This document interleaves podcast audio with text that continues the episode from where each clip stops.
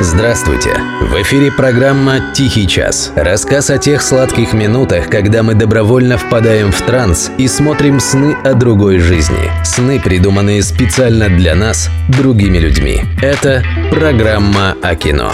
«Тихий час». Автор и ведущий Денис Иконников.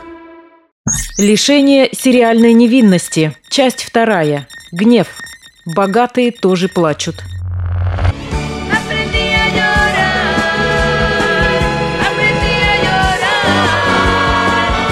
Если сериал «Рабыня Изаура» можно с полным основанием сравнить с первой ласточкой сериального грехопадения, то «Богатые тоже плачут» были уже надругательством в грубой форме.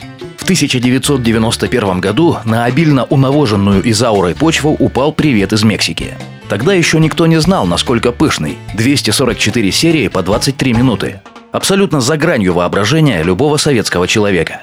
Руководство нашего ТВ уже успело где-то набраться буржуйских ухваток. Поэтому первоначально было устроено нечто вроде пилотного показа. Восемь первых серий по утрам и вечерам.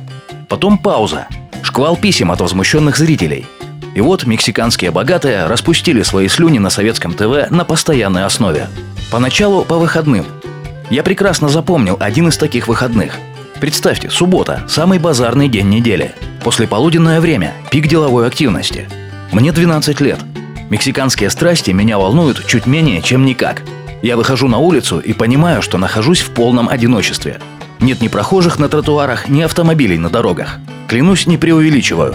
За час прогулки по городу я не встретил ни души. Вот такая степень фанатизма. Есть еще одно воспоминание. Как-то на книжных развалах в центре города мне попалась даже не книга, а тоненькая брошюрка с фотографией актрисы Вероники Кастро на обложке и заголовком «Богатые тоже плачут». Внутри было краткое содержание всех серий этой мыльной оперы. В таком духе. Серия 153. Луис Альберто уходит из дома, и Марианна очень переживает за него. Вскоре Луис Альберто возвращается домой. Эстер сообщает тете и дяде, что ждет от Луиса Альберто ребенка. Пикантность в том, что сериалу тогда еще было не видно конца края. Кому нужен такой зверский спойлер? Ответ на вопрос дал продавец, который там же при мне втюхивал такую же книжку даме средних лет. Вы же понимаете, история эта долгая, а вы женщина уже пожилая.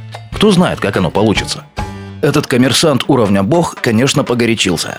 В отличие от Санта-Барбары, о которой речь еще впереди, богатых в нашей стране показали довольно быстро, примерно за год. Это был год, наполненный событиями под завязку. Даже сама страна за это время успела политически переформатироваться, развалиться на кучу кусков и сменить название. Но представьте себе, для большинства населения все эти скучные дела происходили где-то на периферии сознания. Куда важнее было другое. Что там еще эта подлая Эстер придумает, чтобы сбить Луиса Альберто с истинного пути?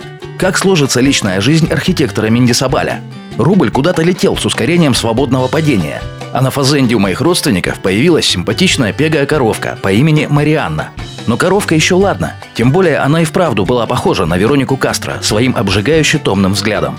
Куда хуже пришлось многочисленным Луисам Альберто, вида Homo sapiens, которые появились в тот год на свет у не вполне адекватных русских родителей. Поэты-песенники, кстати, тоже не дремали.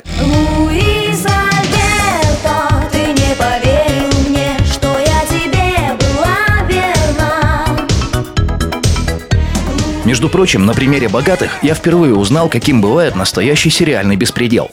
Из разговоров окружающих я узнал, что сюжет мыльной оперы близится к развязке. Решил посмотреть, как оно все-таки там завершится. А там все как надо. Свадьба, радость, подлая Эстер сдохла, все счастливы.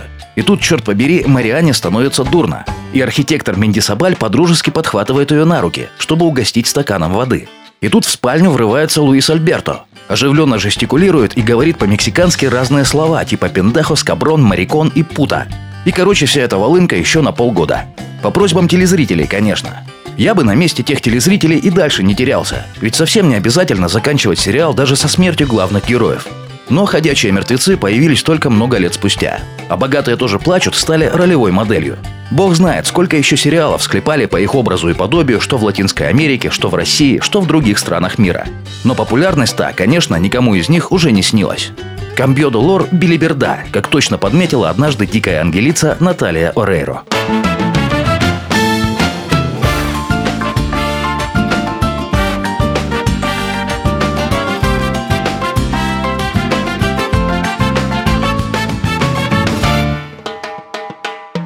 i lograría que